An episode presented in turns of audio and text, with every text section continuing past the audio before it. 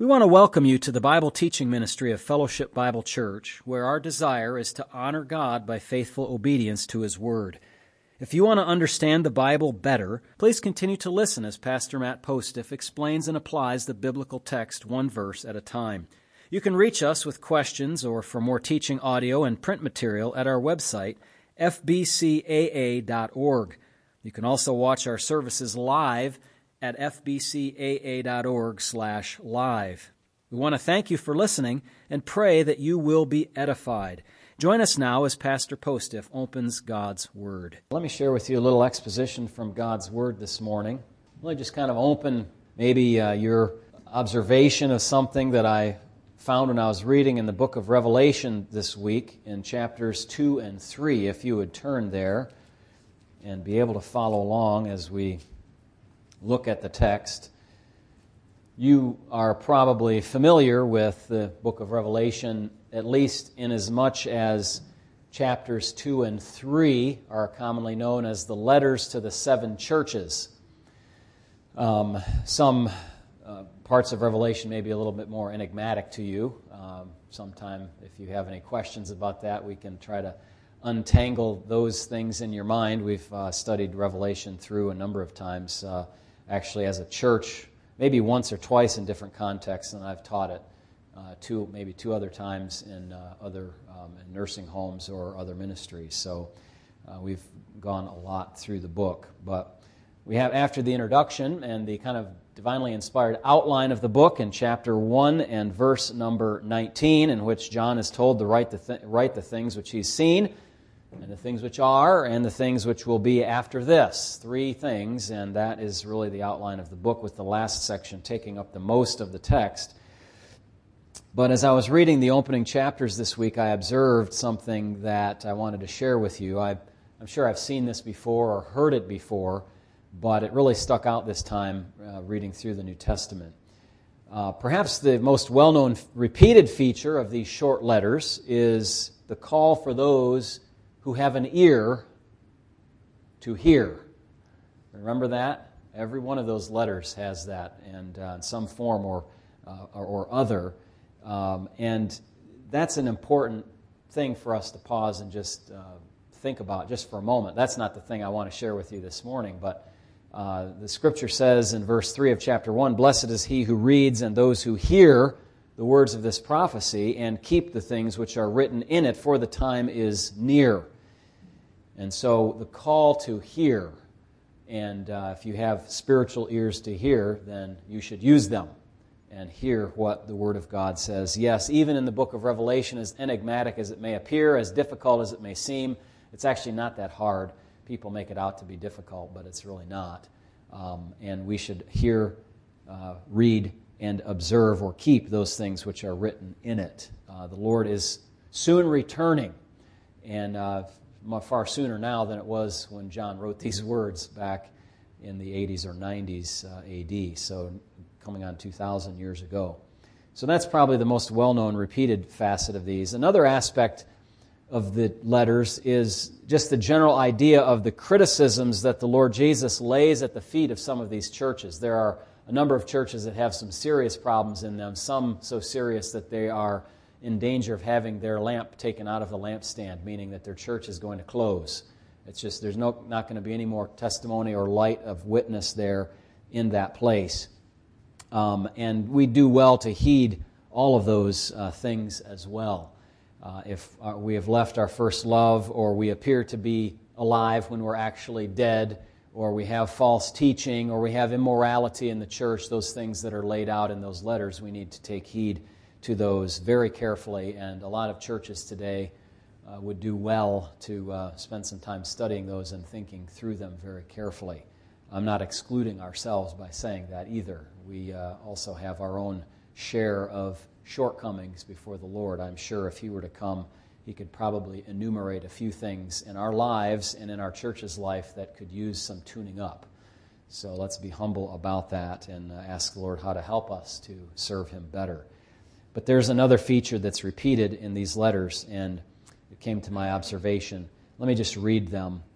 And uh, the first is in the church, uh, the letter to the church at Ephesus, and it says in verse 7 of chapter 2 To him who overcomes, I will give to eat from the tree of life, which is in the midst of the paradise of God.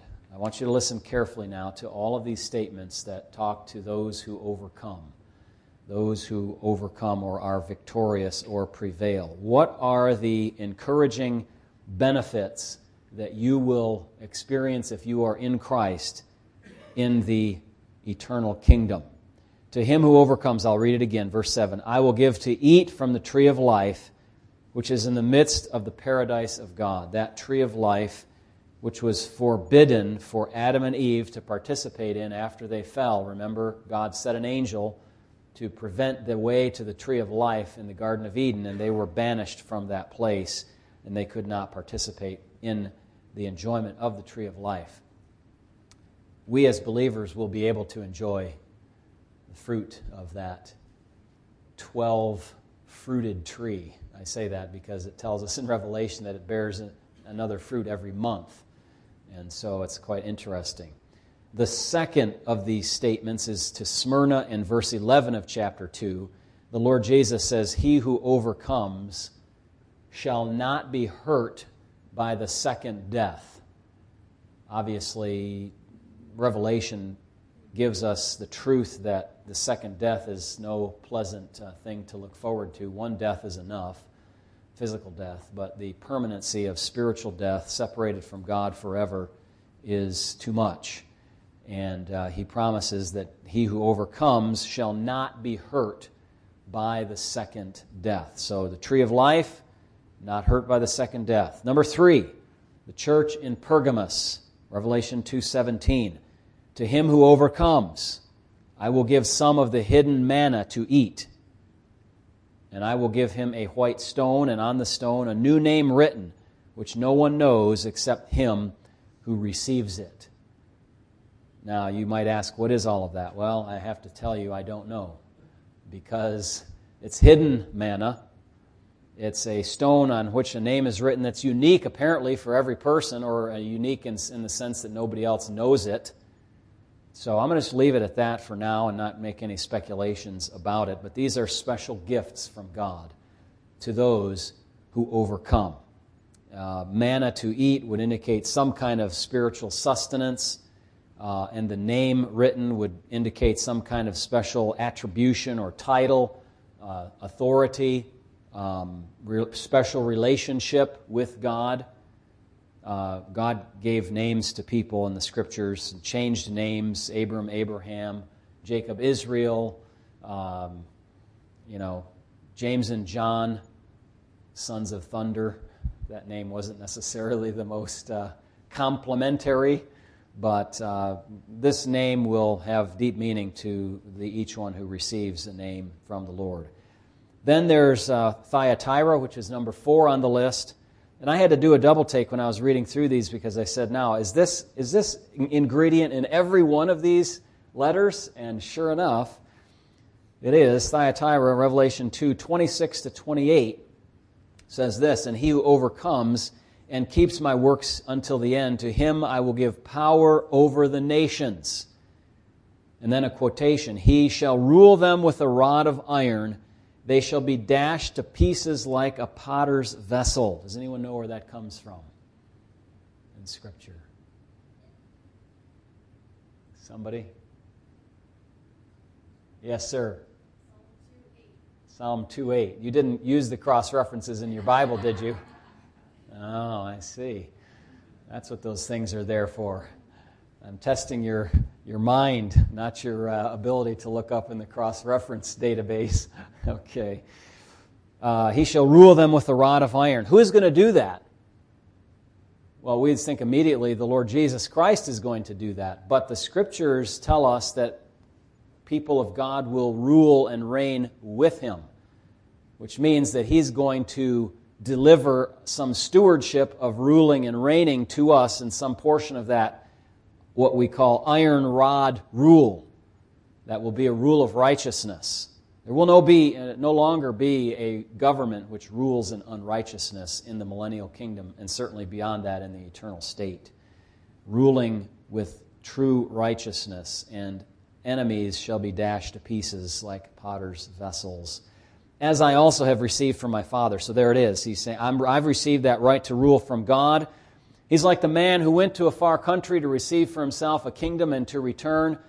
Uh, that fellow in Luke 19 comes back. He destroys the enemies when he takes up his rule. And I'm sure that he distributed or delegated some responsibilities to some other ministers, if you will, to do that ruling work so that he didn't have to do everything. Who can, who can do all the work that's necessary? Moses found that.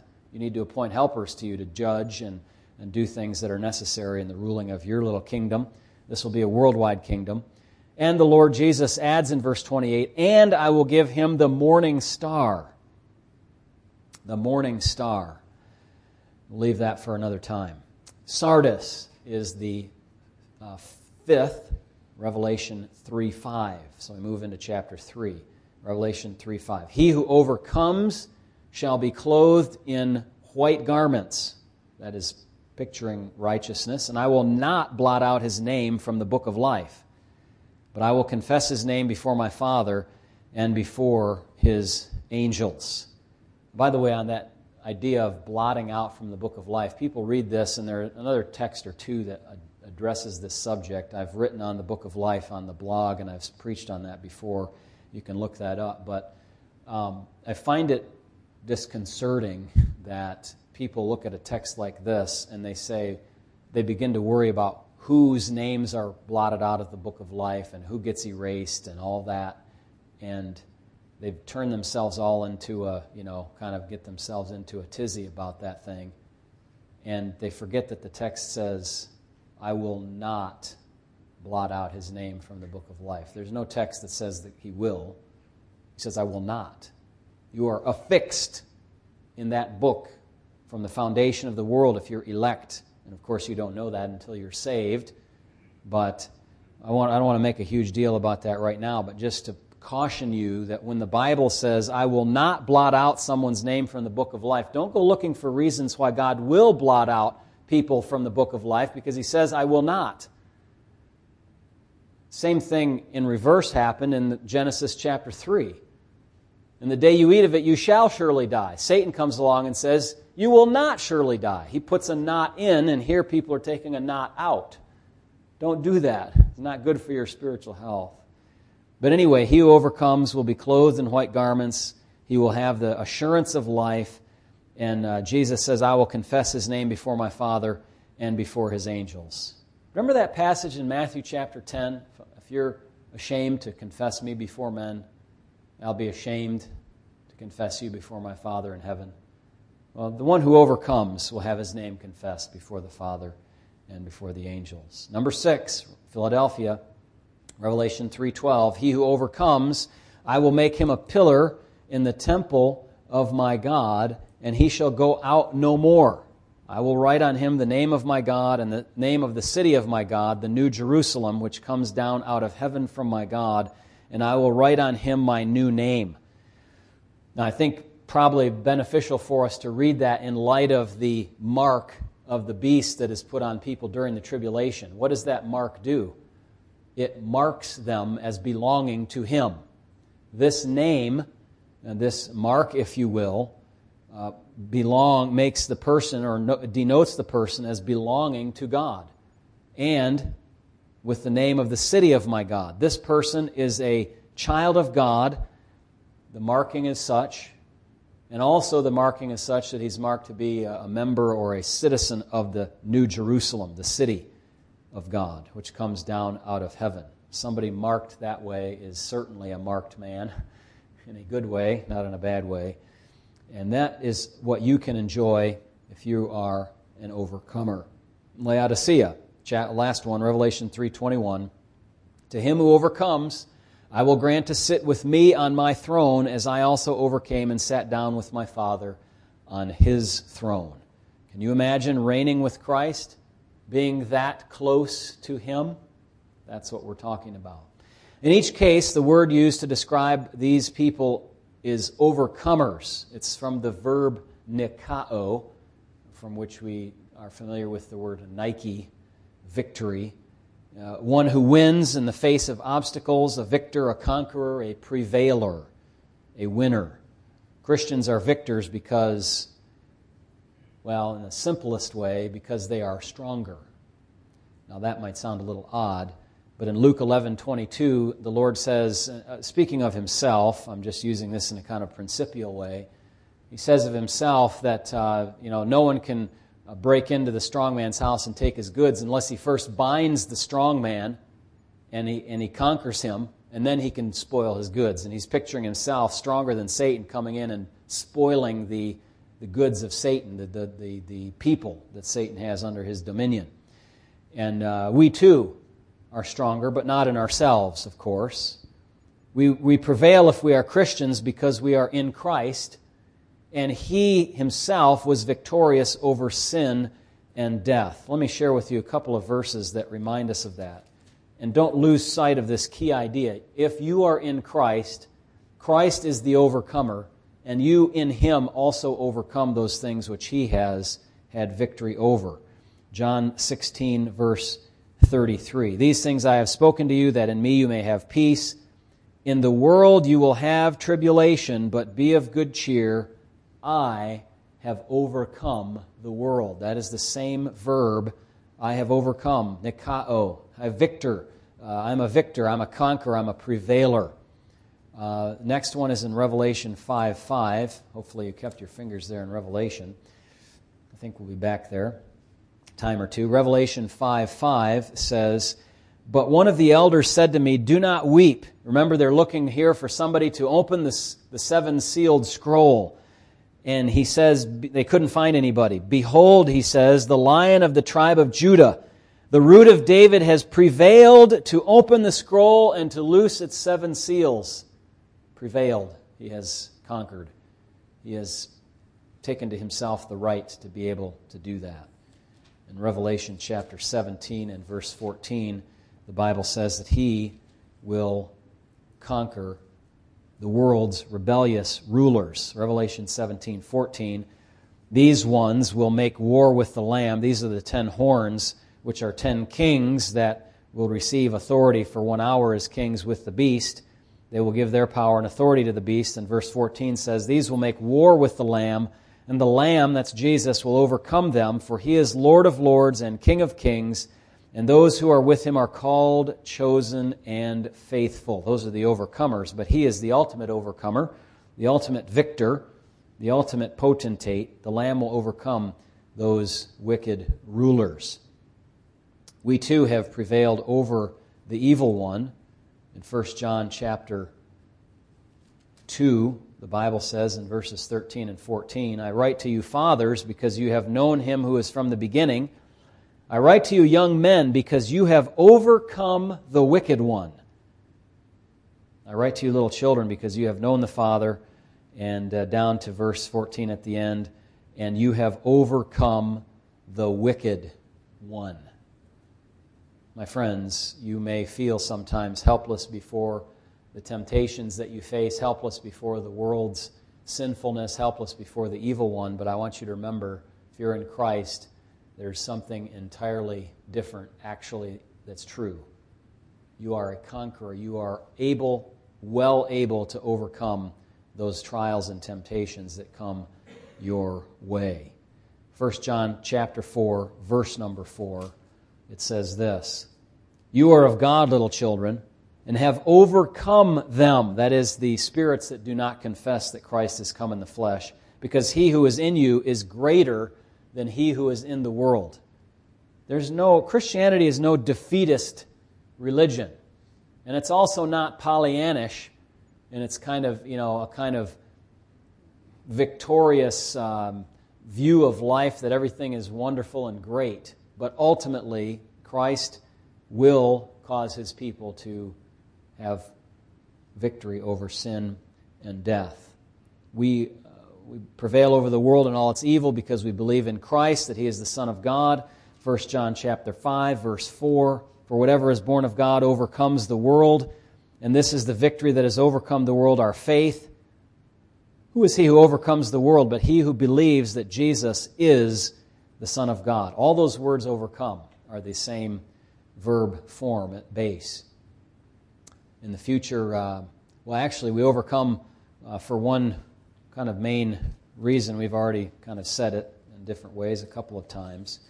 But uh, Revelation 12 11 says, And they overcame him, that is the great dragon the, and the Antichrist. They overcame him by the blood of the Lamb and by the word of their testimony, and they did not love their lives to the death. So they died, but they overcame the uh, test and temptation of the wicked one. In the future, tribulation, some will overcome the Antichrist and his mark and his number.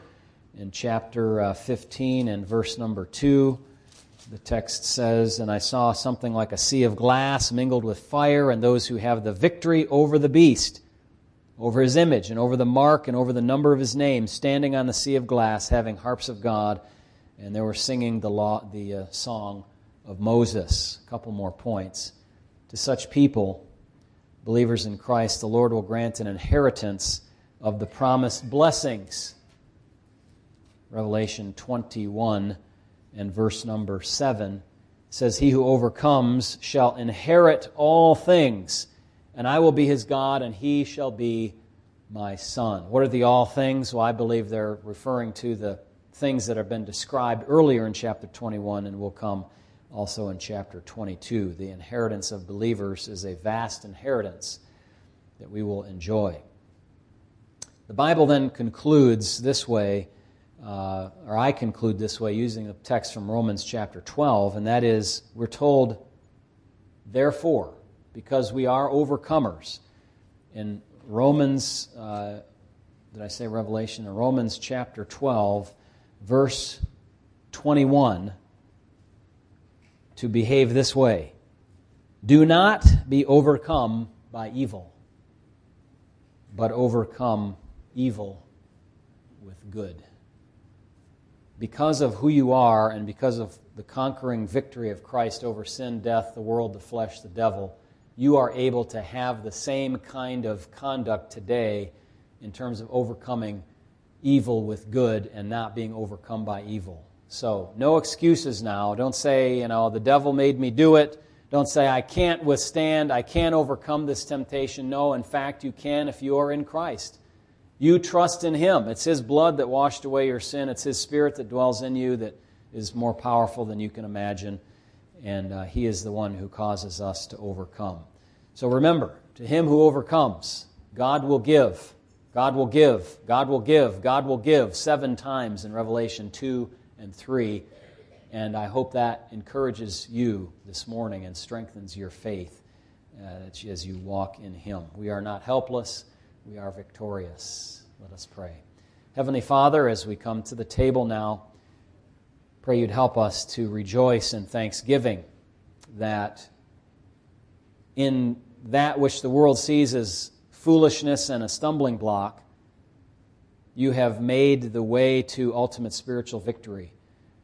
It's the world's propaganda that gets people to think that the disciples stole away the body, or there is no resurrection of the dead, or no eyewitnesses really saw the Lord, or it's just a, a bunch of fairy tales and myths and made up religious stories. Lord, we know better than to believe propaganda pushed by people who don't know what they're talking about. We trust your word, and we thank you for giving it to us and reminding us of all these verses this morning that talk about the overcomer, the capital O overcomer, the Lord Jesus, and how in him we can have the same kind of characteristics.